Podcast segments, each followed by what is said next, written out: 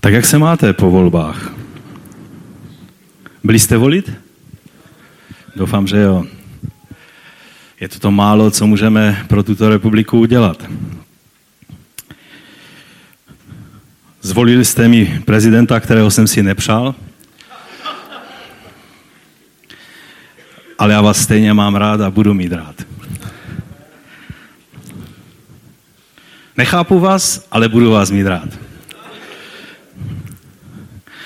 Víte o tom, že Moravskoslezský kraj rozhodnul o tom, jak, kdo bude prezidentem? Je to tak. Tady je přibližně stejný počet lidí jako v Praze. Praha volila jedním směrem, Ostrava a náš kraj jiným směrem, no a naši vyhrali. Na hradě se nebude mluvit po našemu, ale to je ten menší problém. Větší problém je, že se tam bude mluvit možná občas čínsky, protože jeden z významných poradců, oficiálních poradců našeho prezidenta je Číňan, napojený na kruhy, které raději nebudu rozebírat, ale já si v takových chvílích vždycky říkám, není to úžasné, že máme krále? My jsme nemuseli volit z mnohých variant ale jsme mohli se poklonit tomu, kdo je králem, byl králem, je králem a bude králem na věky. Takže to je, to je to, co jsem chtěl říct k volbám.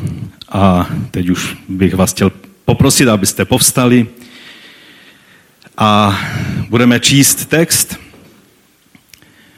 který dal i titul tomu dnešnímu, eh, dnešnímu kázání které se jmenuje Odvolávám se k císaři.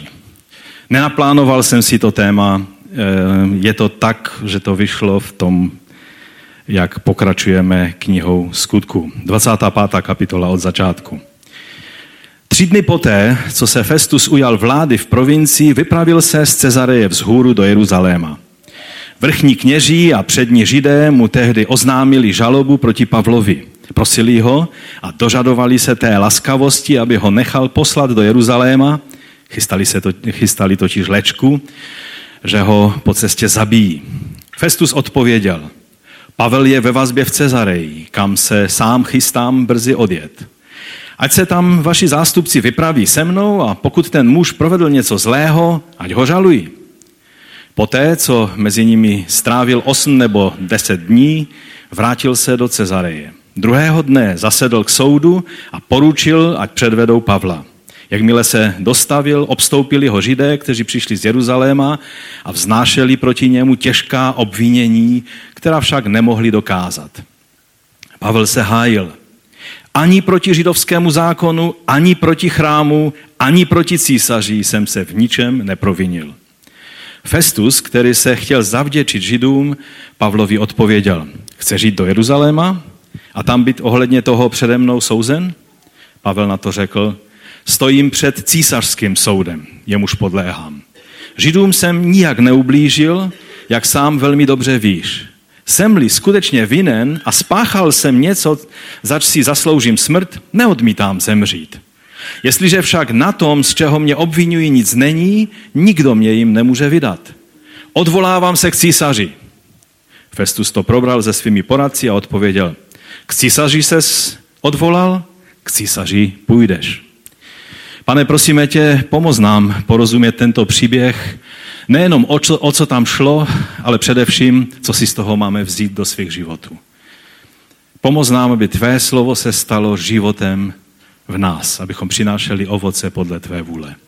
Prosíme tě o to, Otře, ve jménu Pána Ježíše. Amen. Tak, můžete se posadit.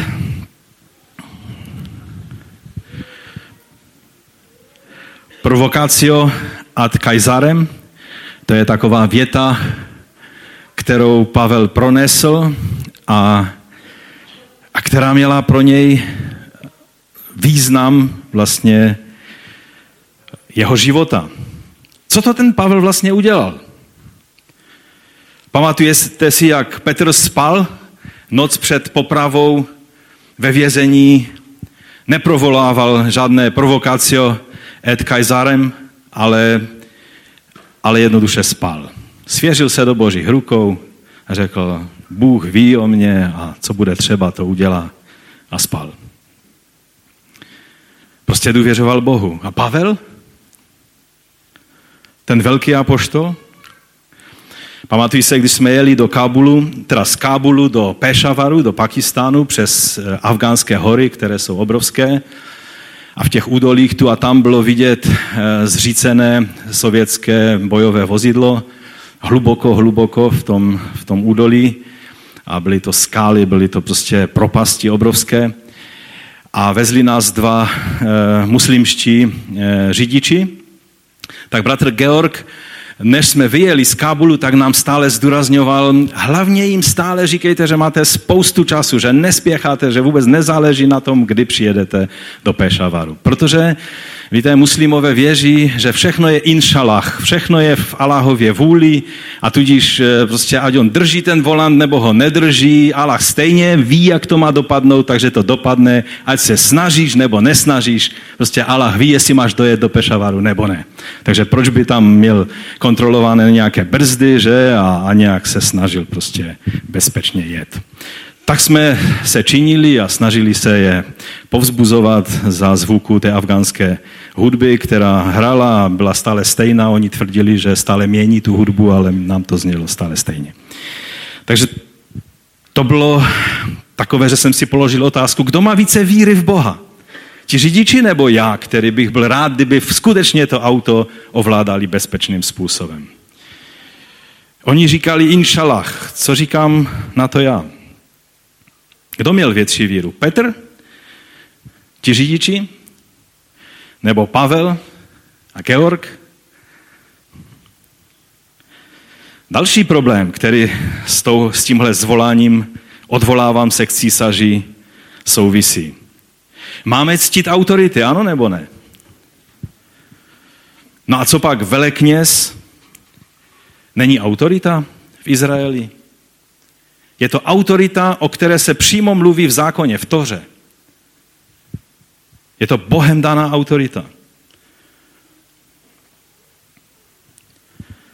Teď už to nebyl ten zlý a převrácený Ananiáš, ale za ty dva roky došlo k výměně a byl to Išmael ben Fabus. E, co pak on není Pavlovou autoritou? Pavel jako věrný žid spadal pod tuto autoritu. Co pak neměl Pavel respektovat?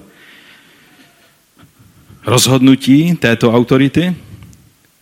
Víte, po těch volbách jsem si uvědomil a po těch debatách na Facebooku, že mnozí křesťané v Česku by to Pavlovi poradili. Jak můžeš vůbec se stavět proti autoritě Bohem daného velekněze. Ano, on je špatný, on hřeší, on mluví věci, které by neměl mluvit, dělá věci, které by neměl dělat, no ale přece je to tvoje autorita. Jak můžeš oponovat, jak můžeš odmítat, jak, jak, jak, jak můžeš vůbec eh, mít takovýto postoj. Vždyť je to nebiblické.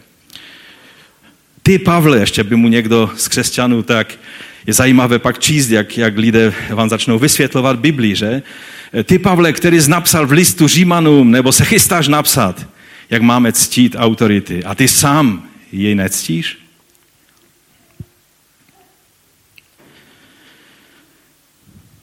A co autorita krále Agripy? A také římského vládaře Festa.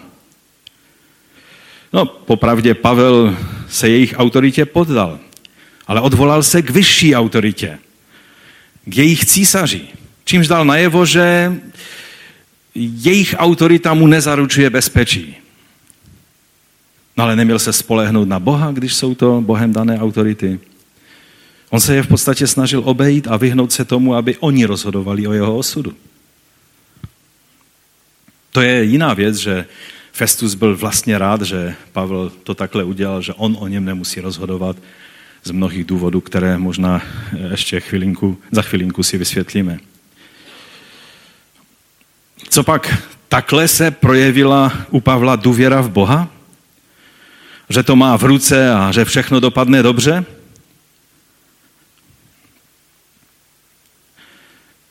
Co pak Bůh potřeboval Pavlovu ingerenci? Co pak by ho Bůh do Říma bez toho nedostal? Bůh přece může všechno.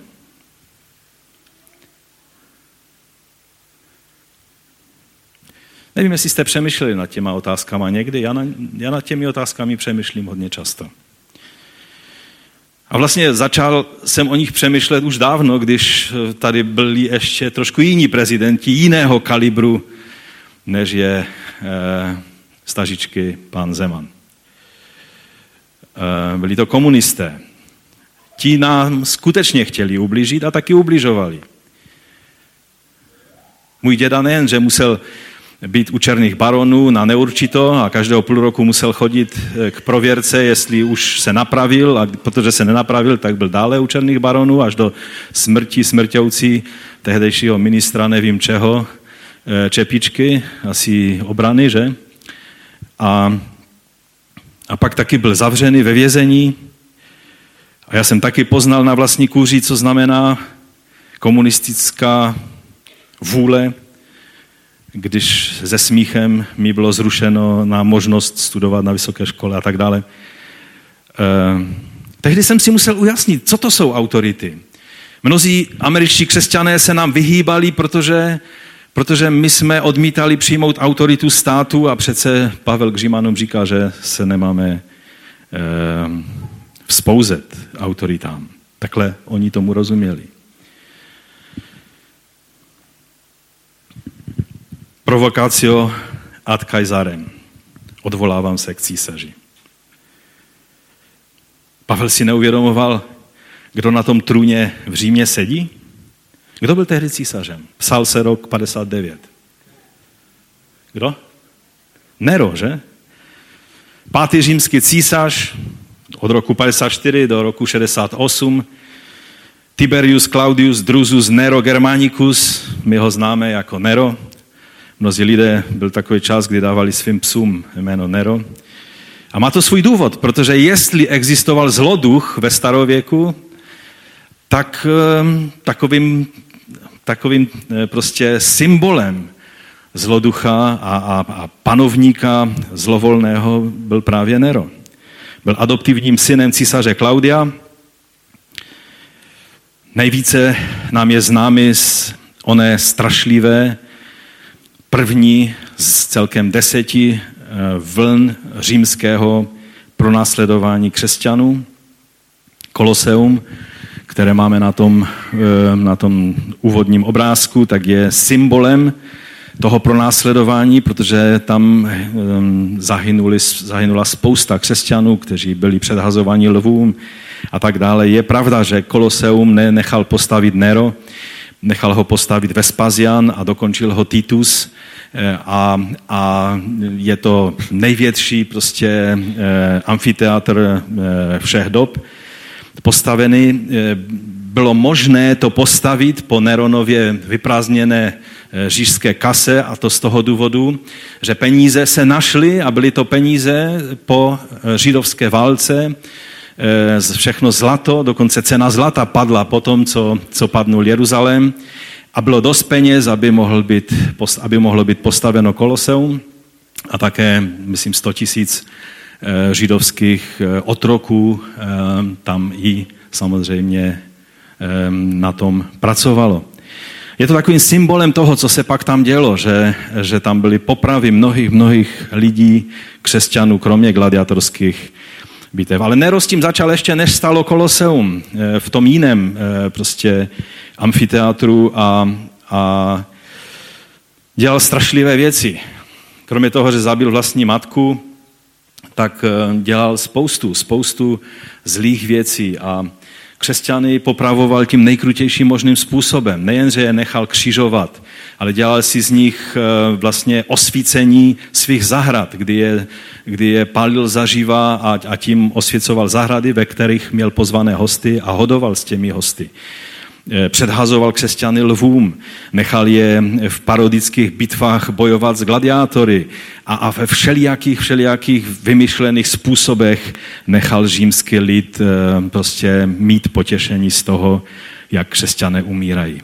Trošku se mu to zvrhlo, protože najednou lidé viděli, jak tito křesťané umírají s tím absolutním šalom výrazu jejich tváří a A to způsobovalo, že noví a noví a noví lidé se odevzdávali Kristu jako králi, dokonce z řad jeho vlastních dvořanů.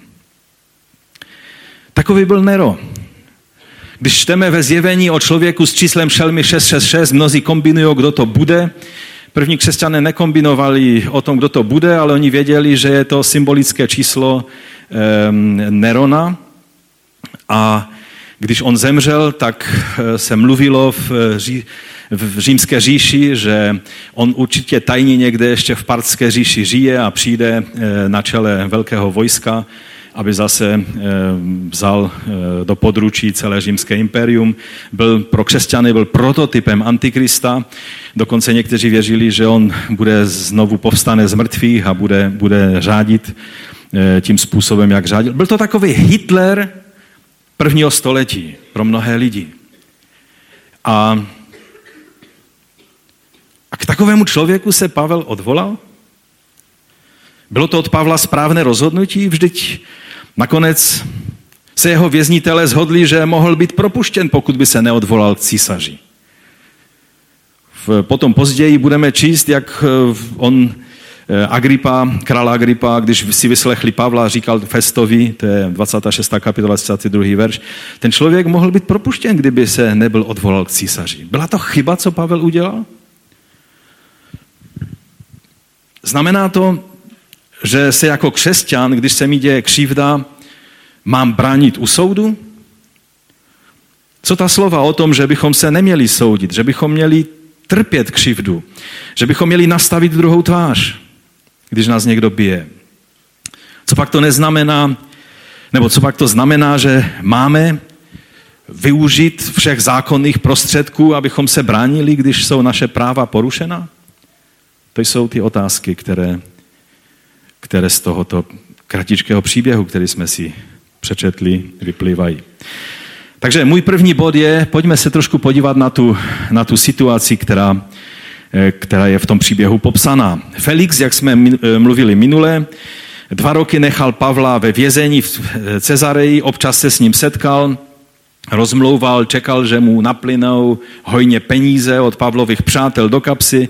To se zřejmě nestalo, takže um, on stále tak nějak přešlapoval na místě. Trvalo to dva roky. My jsme si minule říkali, že to nebyly zas až tak prázdné dva roky, protože ani přešlapování před Bohem není neplodné.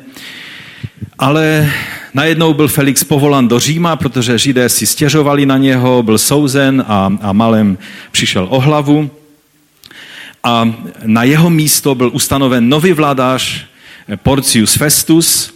Je to člověk, který patřil eh, ke společenské třídě ekvitů. Eh, to slovo znamená, že to jsou jezdci, čili dalo by se říct, že to byl takový rytířský řád v římské říši. A oni si zakládali na tom, že jsou absolutně spravedliví a lojální k římskému, k římskému systému. Takže se dalo čekat, že se bude snažit napravit Felixovo řadění v úřadu, ale to také znamenalo, že nad Pavlem může padnout z římského pohledu spravedlivý rozsudek velice rychle. Že? Eh, on, jeho úkolem bylo, aby se snažil napravit pochroumané vztahy s místními židovskými elitami, což se taky stalo. Čteme v prvním verši. Eh, když tedy Festus přišel do provincie, vystoupil po třech dnech. On přijel eh, do té provincie Judeje, že? A, a, a hned po třech dnech už jel z Cezareje do Jeruzaléma, aby se setkal a aby byl nějaký čas eh, s jeruzalemskými elitami. To byl, to byl ten zvyk, ale Felixovi by to trvalo rok, než by se k tomu odhodlal. Festus tam do tří dnů už byl v Jeruzalémě. A a tam hned eh, velekněží a přední řídé okamžitě využili změnu situace a, a řekli si o Pavla. Není to zvláštní, že po dvou letech vyměna velekněze, už to nebyl ten velekněz, kterému Pavel eh, tak trošku nechtíc řekl, tebe bude být eh, Bůh, ty pobíle na stěno, ale byl to jiný velekněz, který byl takový celkem, celkem normálnější, Prý se o něm říkalo, že byl nejhezčí muž v celém impériu, ale to s tím nesouvisí tady. Um, ale je zvláštní, um, že oni vlastně po té celé době, ta první věc, která je napadla, že budou chtít potom vladaři, tak to bylo, dej nám toho Pavla. Možná ti chlapi, kteří se zavázali, že nebudou jíst ani pít, dokud Pavla nezabijou, už měli takovou žízeň a takový hlad po těch dvou letech, že, že to oni tak tlačili na to, aby už konečně Pavla mohli dostat. Že? Nevím, jak to s nima dopadlo, ale už by asi nebyli mezi živýma. Že? No a a oni naléhali, to je druhý, třetí verš, naléhali na něho, na Festa a žádali, aby jim prokázal laskavost. A poslal ho do Jeruzaléma, oni totiž měli tu lečku stále připravenou. A to, že žádali laskavost, to byla zvyklost, eh, že každý vladař přišel a vždycky dal najevo, co dobrého pro tu danou provincii udělal. A, a obzvlášť, když za Felixe ty vztahy byly napjaté a on byl souzen za, za, za to jeho jednání v provincii, takže festovým úkolem bylo skutečně tu laskavost prokázat. No a oni si řekli, tak jak si Salome řekla o hlavu Jana Kštitele, tak oni si řekli o hlavu Pavla. On, on to tak nevnímal, že si říkají hned o hlavu, ale, ale Pavel dobře věděl, o co jde. No a myslím si, že v té situaci eh, je čistě a pouze zázrak to, že Pavel přežil ve zdraví onu výměnu vladařů z Felixe na Festa.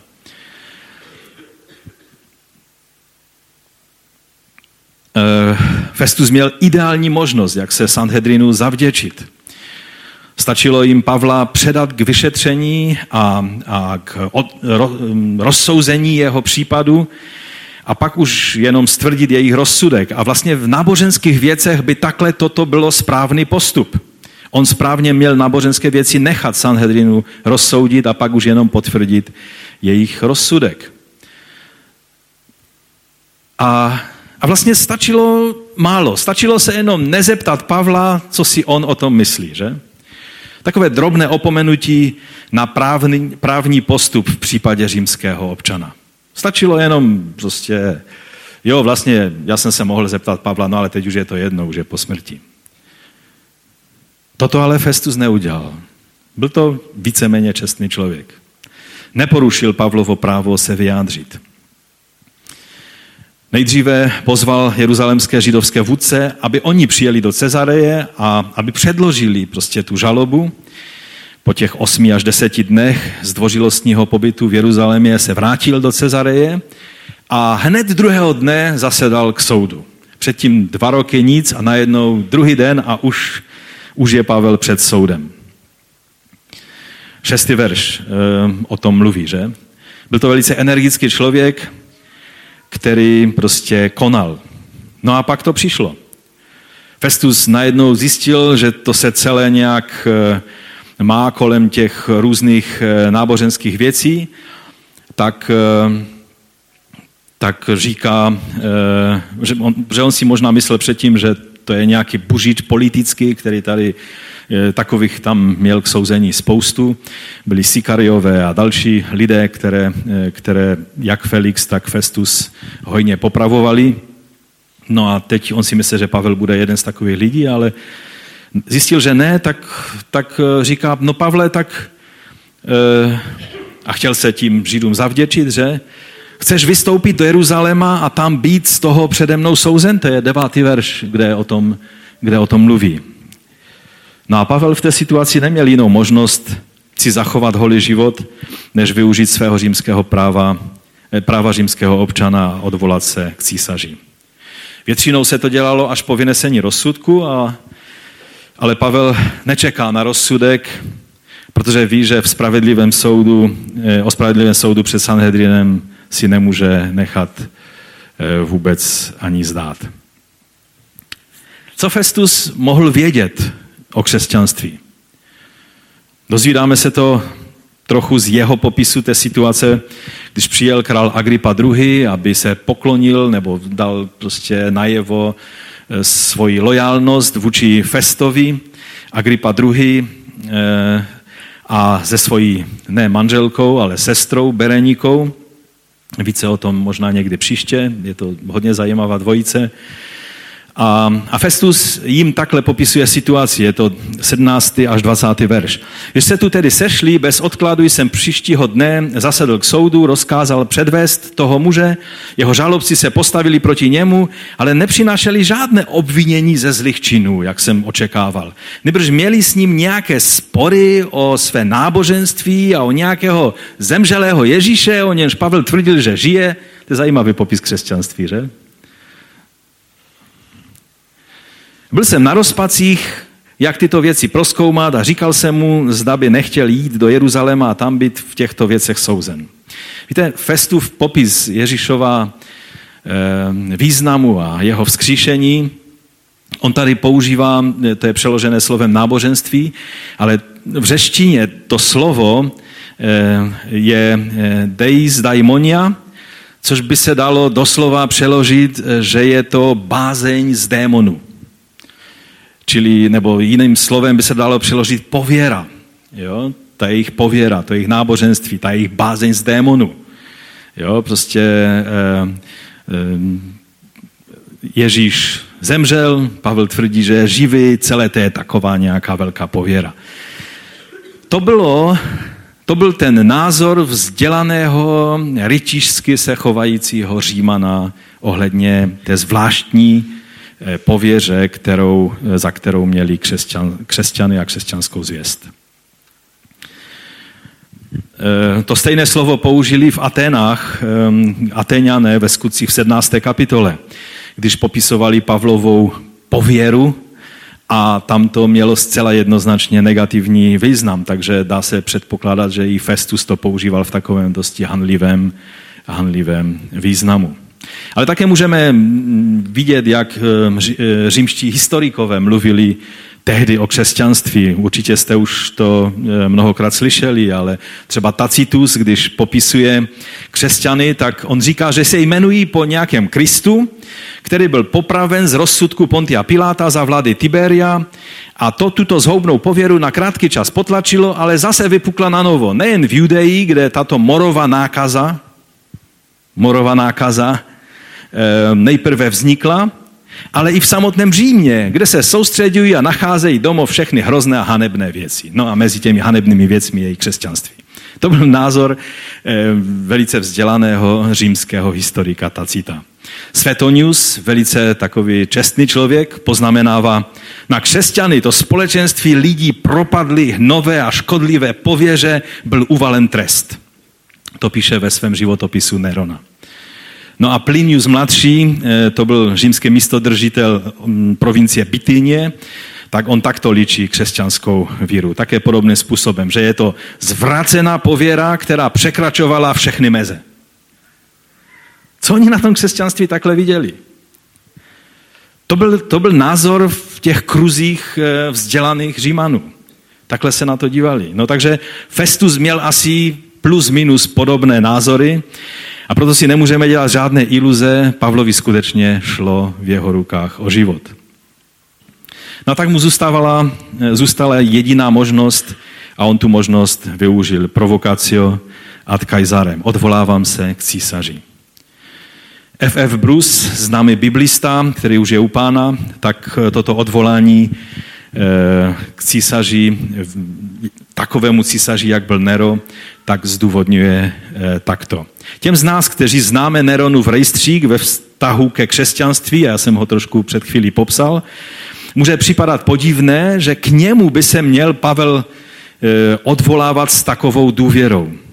Ale ať už byl Neronův charakter jakýkoliv, prvních pět let jeho vlády, a to bylo to období, o kterém mluvíme, kdy císařskou administrativu vykonával, že on byl mladý, on začínal jako 16-letý kluk, myslím, jestli to správně si pamatuju, takže tehdy tu skutečnou vládu vykonával, dá se říct, učitel a stoický filozof Seneca.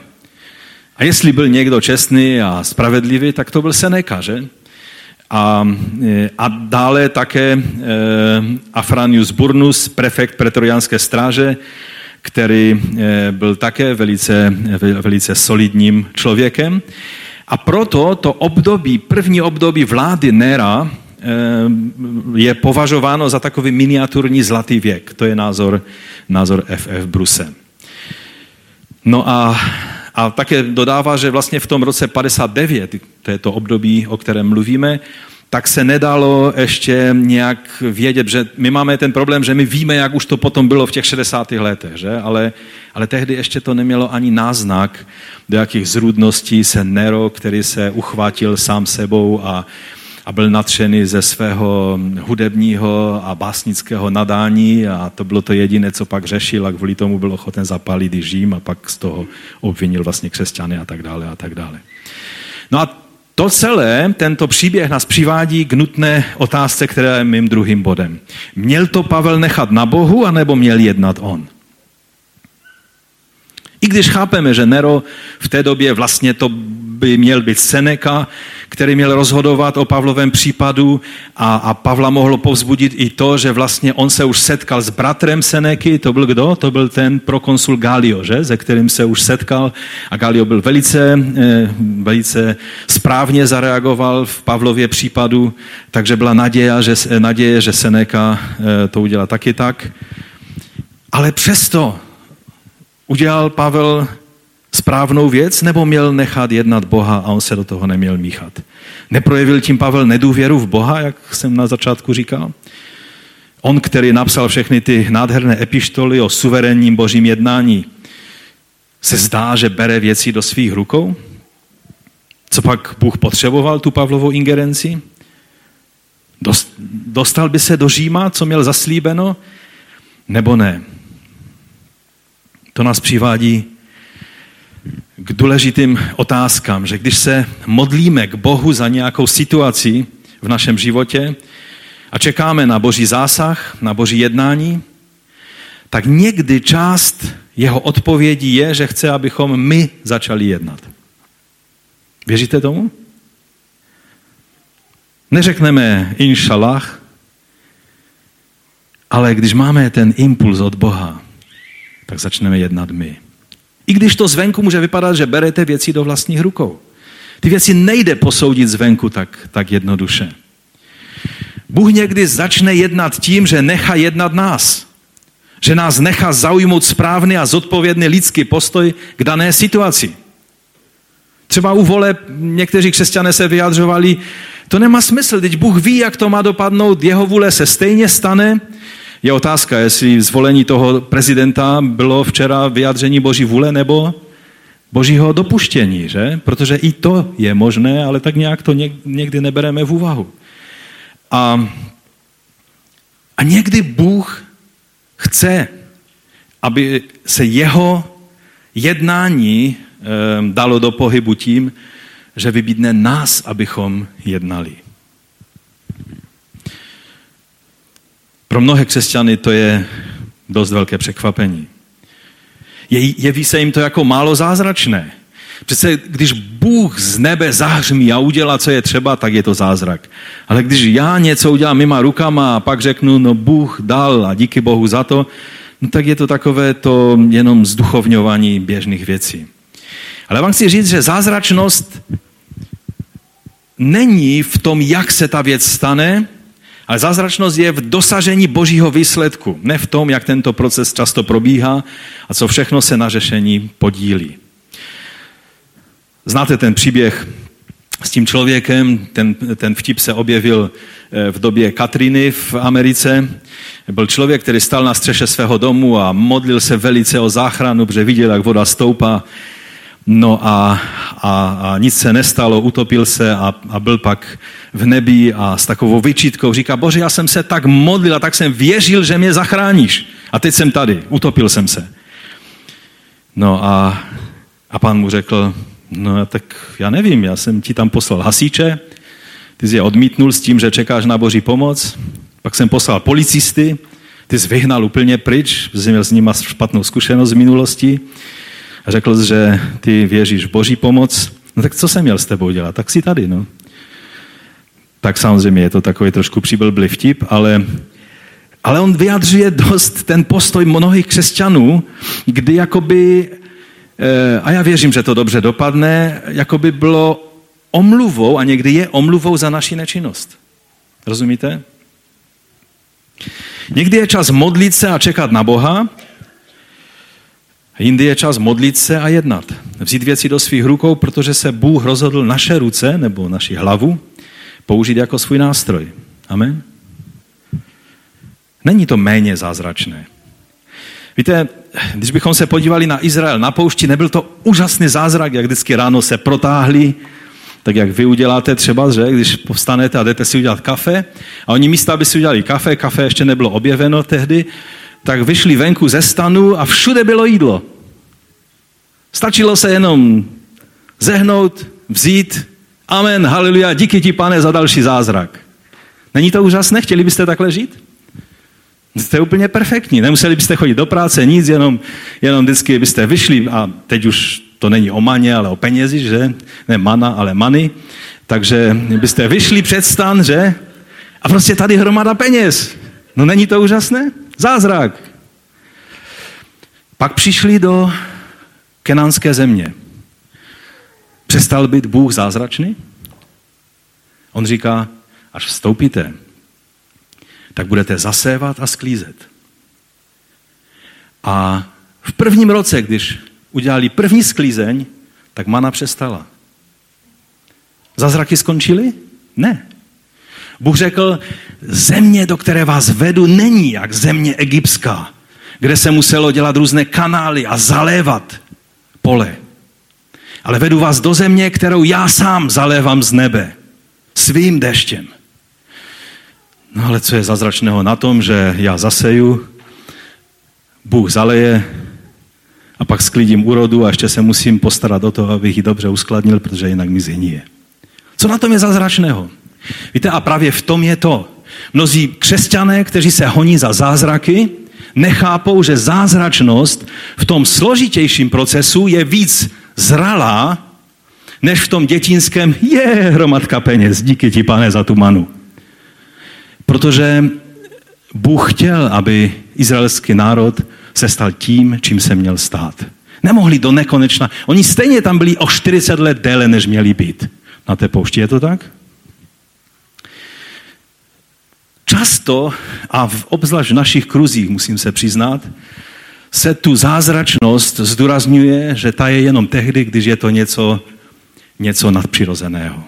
Ale boží zaopatření a boží jednání funguje někdy i skrze takové věci, jako odvolávám se k císaři. Můj třetí bod je dvě stránky stejného příběhu. To, co nám Lukáš ve skutcích tady ukazuje velmi důkladně, tak je vlastně dvojí stránka stejného příběhu. Dostat Pavla do Říma, to byl vždycky boží plán, že? No ale římský politický systém je to, co to uskutečnilo. Takže kdo to udělal? Byli to římané, nebo to byl Bůh? Často věci mají více úrovní příčin. Když jako mladý křesťan jsem byl takový pečlivý student Bible a, a tak čtu, jak v prv, druhé knize Samuelově 24.1 je napsáno a v hněv znovu vzplál proti Izraeli. A proto myšle, nebo rozuměj, hospodin podnítil proti ním Davida slovy jdi a spočítej Izraele a Judu. A jsem si říkal, aha, tak teď už vím, že to byl Bůh, který, který ponuknul Davida, aby to udělal jako soud proti Izraeli. A pak jsem četl dál a v první Paralipomenon 21.1 je napsáno, Satan povstal proti Izraeli a navedl Davida, aby spočítal Izrael. Tak kdo to byl, Bůh nebo Satan? Co myslíte? Který z těch veršů není inspirovan Duchem Svatým? Oba jsou. Že? Mnohé věci mají více příčin. Každá věc má svoji přímou příčinu, každá věc má různé další faktory a každá věc má i svoji prapříčinu. A toto musíme brát v úvahu. Tou prapříčinou tady bylo co? To, že Izrael nechodil božími cestami. To způsobilo, že se Bůh rozněval na Izrael a proto Bůh odtáhl své ruce od Davida a dovolil ďáblovi namluvit Davidovi, jak bude úžasné, když spočítá lid a výsledek už známe.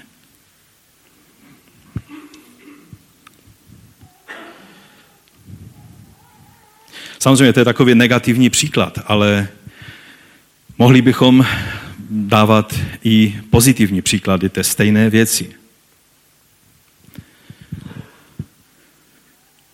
Někdy Bůh zasáhne přímo a někdy k uskutečnění svých záměrů chce použít nás nebo třeba i naše dokonce nepřátele. Někdy si použije tvé nepřátele k tomu, aby tobě pomohl naplnit boží záměry. Co to tedy pro nás znamená? Jak máme nahlížet na ty různé situace svého života, kdy se zdá, že se něco stalo jako takový jenom pouhý zásah z vnějšku, ať státu nebo, nebo společnosti nebo nějakých konkrétních lidí. A přitom zatím může být Bůh. Zdá se tady v, té, v tom Pavlovém příběhu, že najednou je všechno v rukou Říma. Jako by ovšem rozhodovali Římané. O životě a smrti Pavla bude rozhodovat římský císař a taky, že rozhodl, že Nero přestal být tím hodným Nerem, ale tím pronásledujícím Nerem a Pavel byl popraven s tětím, protože to byla čest pro římské občany, že nemuseli být ukřižováni, ale mohli být stěti. A, ale tady ještě se zdá, že Řím funguje jako nástroj boží k tomu, aby se Pavel dostal tam, kam měl. Byl omezen, byl svázan římským vězením.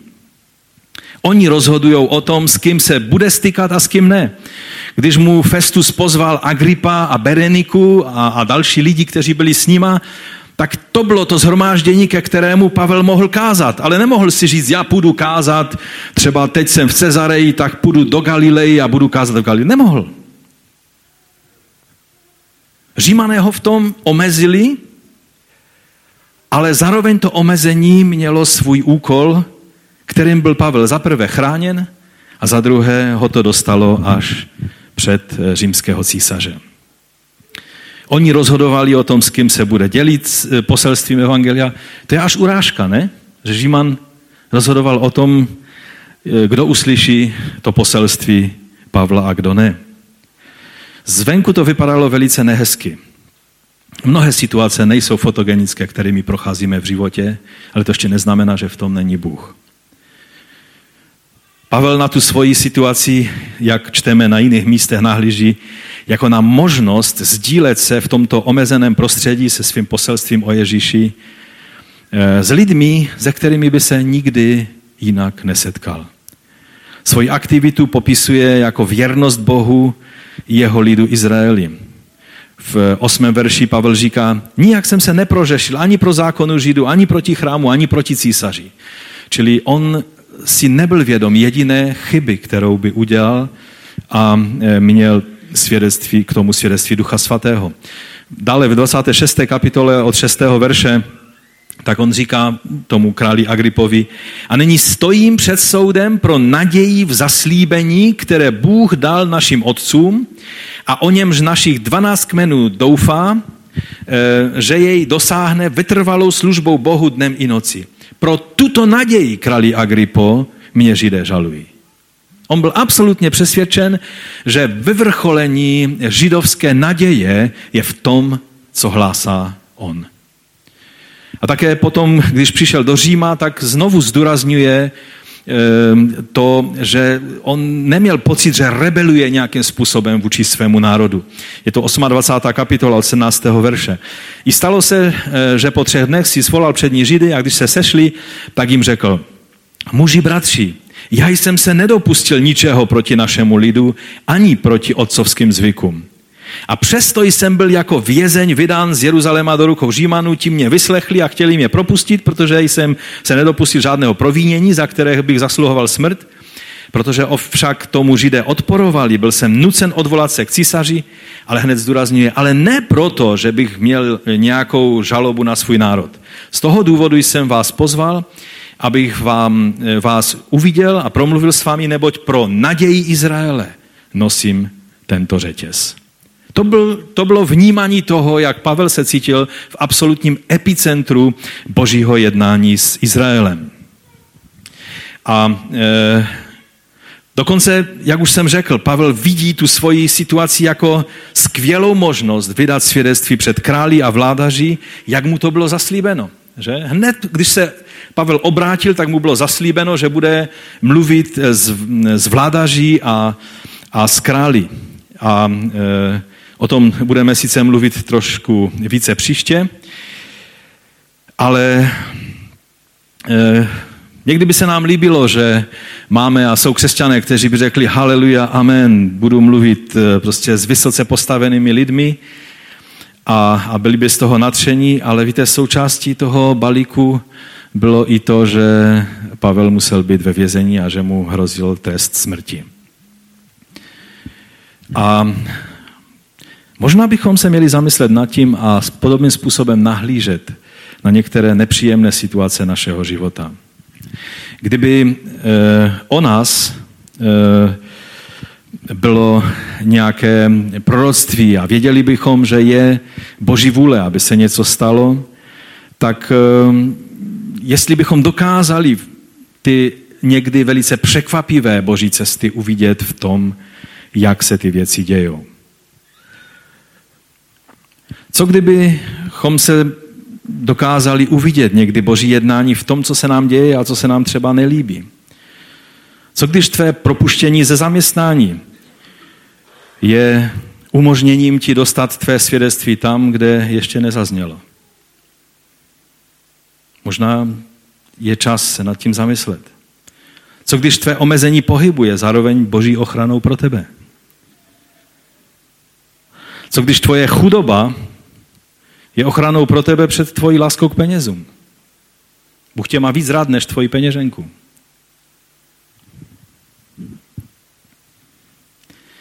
Co když tvé trápení v rodině je možností, jak můžeš uplatnit své kristocentrické chování ve vztazích? A určité situace se ti dějou stále znovu a znovu, že ještě si nedal rozkvést tomu Kristovému, co je v tobě, ve tvých vztazích. Co když tvá nemoc nebo jiné omezení je možností sloužit Bohu jiným než do posud způsobem? Já vím, že to všechno jsou tvrdé věci, které říkám.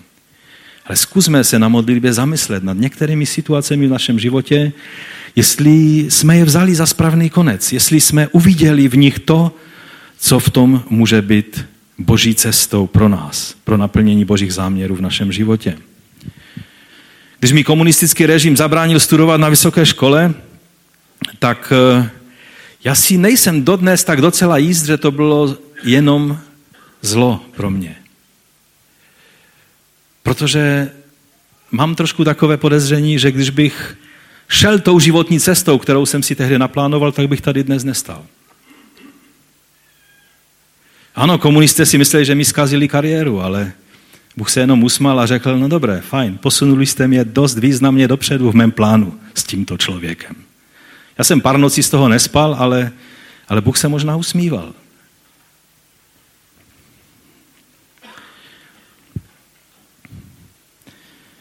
i jako celé hnutí, když jsme byli vlastně v podzemí, byli jsme ilegální sekta a stále jsme psali žádosti na komunistickou vládu, aby nás registrovali, aby nám povolili činnost a tak dále a oni spíš vždycky slibovali a pak zase zavřeli někoho a takovou hru s náma hrali. Ale když jsme se pak podívali dozadu na to období za námi, tak jsme zjistili a mluvili jsme s, s lidmi z jiných hnutí a církví, které byly oficiálně povoleny, tak já jsem pak přišel na to, že my jsme měli daleko větší svobodu. My jsme si dělali, co chtěli, podle boží vůle, co jsme viděli za dobré, pozývali si hosty, které jsme chtěli. Ano, ti hosté trošku riskovali, že se stykali s ilegálními eh, křesťany, že? Ale, ale oni rádi přijeli a sloužili nám, nemuseli jsme se ptát církevních tajemníků, jestli si můžeme pozvat toho hosta nebo ne. My jsme měli nakonec větší svobodu než ti ostatní. A a možná mnohé situace nevidíme ještě tímto způsobem a přijde čas, že je uvidíme. Nebyla to tehdy naše volba, ale Bůh to tak nechal být a vyšlo to nakonec na dobré. No a můj čtvrtý bod je, že takovýmto způsobem Řím, aniž by chtěl, a Neron by z toho měl špatné spaní, když by na to přišel, Řím byl ve službách Božího království. Ten Řím, který je prototypem antikristovského království, tak kniha skutku, tento, toto poselství skutku je, že dokonce i tato nejmocnější říše tehdejší doby, římské imperium, tento prototyp antikristovské říše bylo nástrojem, které si Bůh mohl libovolně použít, jak on se rozhodnul a jak se mu zlíbilo. Na to by mělo přijít absolutní haleluja, ale vy jste už unavení a vím, už můj čas se chylí ke konci. Víte, pro nás je to takové dost samozřejmé. Já chápu, že se tak díváte, no tak co v tom je překvapivého, to je jasné. Ale pro křesťany prvního století pomyšlení, že tahle všemocná říše nakonec bude sloužit božím záměrům, to bylo nepředstavitelné. Rozumíte? Pro nás, my známe dějiny, to je ta naše výhoda sice, ale také i nevýhoda, že nedokážeme uvidět, co to bylo pro ty první křesťany, když uviděli tuto věc. Když četli skutky a najednou zjistili, celá ta říše, najednou, najednou oni se neuvědomovali, ale ten chlapík, plešatý, který byl mezi nimi a měl řetězy na rukách, tak oni všichni sloužili jemu a ne on, že je otrokem jich. O tom se ještě budeme mluvit v posledních částech skutku a už se na to nemůžu dočkat a těším se na ty poslední závěrečné díly, protože ty jsou fascinující. Pamatujete Ježíšovo přirovnání? Matouš 13.33. Pověděli jim jiné podobenství. Království nebes je podobné kvasu, který žena vzala, skryla do tří měříc mouky, dokud se všechno nezakvasilo. Neskvasilo. Království Boží je takový nenápadný proces který skrze mě a tebe, tvoji a mou poslušnost může v tomto světě působit i v dobách, ve kterých jsou prezidenti, kteří mluví škaredě a nemůžete svým vlastním dětem pustit jeho proslovy, protože hned v inauguračním proslovu řekne tolik eh, slov nevhodných, že bych to raději neslyšel, že? A v každé době můžeme žít život království Božího. Je to ten kvas, který prokvasí všechno. Ano, samozřejmě, všechno je myšleno, všechno, co je možné v tomhle období, kdy království už je tady, ale ještě ne v té vrcholné podobě, ve které bude, když pán přijde na tento svět. A tak co říct závěrem? Je to velice důležité poselství, věřím, to, co jsme dneska uviděli v tom příběhu, které pro nás jako pro církev z toho všeho plyne. Za prvé, a teď vím, že některé z vás odradím a možná, možná e, mi pak přijdete říct, jak, jak s tím závěrem nesouhlasíte. Věříte, že Bůh si může použít i Evropskou unii k něčemu dobrému, co posune Boží plán dopředu? Jo? Jste pokrokoví křesťané. Mnozí by se zvedli a protestant, protestativně odešli tady z toho sálu. Když si dokázal použít římské impérium, Evropská unie je jenom určitou formou římského impéria. Máme možnost a také i povinnost, bych řekl, někdy zvážit využití všech zákonných prostředků k ochraně našeho svědectví. Skrze zákony té demokratické společnosti, ve které žijeme. Kde je nám zaručena náboženská svoboda, která ovšem dneska tady je a zítra nemusí být a my bychom měli vynaložit určité úsilí, abychom se zamysleli a hledali před Bohem moudrost, co máme udělat proto, aby tato svoboda byla zachována. Mnozí křesťané si myslí, že na to kaplí a že když zakážeme islám a jiné sekty, tak my budeme mít svobodu. A vůbec si neuvědomují, že zákazem islámu se zakazuje křesťanské centrum. Že ďáblu nejde o to, jestli bude mešita v Praze nebo, nebo v Těšině. A jestli bude zakázána. Ale chce využít tuhle situaci, aby zakázal křesťanské centrum a další takováto místa. A proto být moudří a vědět, jakým způsobem se zachovat v dané době, je velice potřebné. Ale abych už začínal znovu nové kázání, takže se trošku vrátím k tomu. Víte, odvolávání na listinu práva svobod a jiné zákony není, tak jak mnozí křesťané chápou, poklonkování tomuto světu nebo, nebo vzdání se svého křesťanského svědectví a, a přizpůsobování se tomuto světu. Není to spolupráce s Antikristem, ale moudrost, kterou máme použít. provocatio ad Caesarum. Naše volební právo, které jsme zrovna mnozí využili, i když mnozí nemoudře samozřejmě, eh, tak je velice důležité a, a máme je zodpovědně používat, protože to je naše Bohem daná možnost ovlivnit situaci v naší zemi.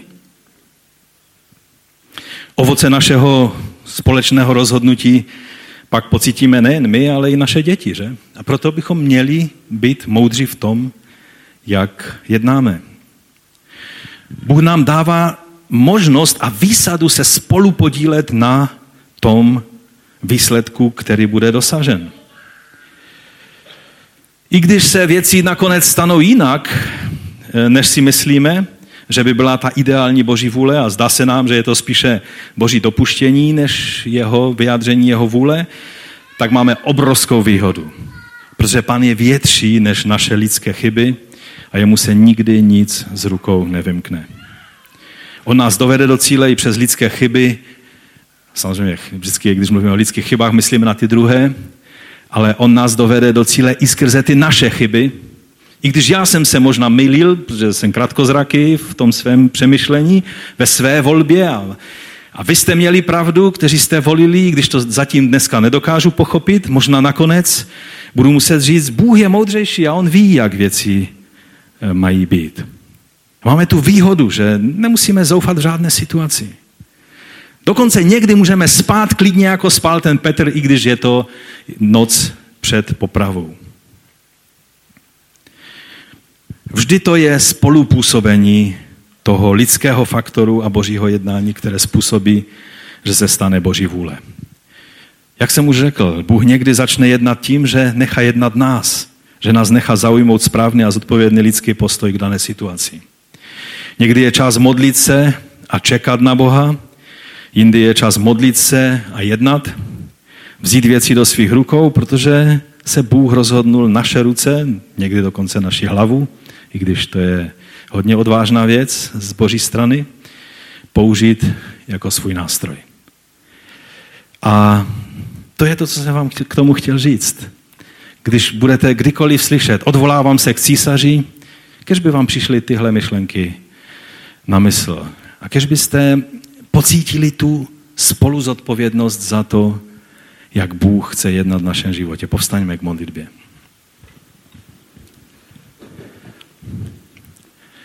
Pane, my ti děkujeme za to, že můžeme i takovýto praktický příklad si brát z tvého úžasného, skvělého služebníka a poštola Pavla. My ti děkujeme za jeho příklad a prosím tě, abys nám pomohl to všechno nějak porozumět a v té době, ve které žijeme, už ne v římském impériu, ale v tom prostředí České republiky a Evropské unie a západního světa a toho celého světa, který je jeden velký kotlík problému, pomoz nám, abychom byli moudří a abychom, když se odvoláváme na zákony tohoto světa a, a využíváme někdy svých občanských práv, abychom to dělali ve tvé moudrosti, nikdy ne z hašteřivosti nebo z nějakého jiného pohnutku, ale jedině tehdy, když víme, že tvé dílo se dostane dopředu, když se tak stane. Pomoz nám v tom, pane, klademe se do tvých rukou. Amen. Amen.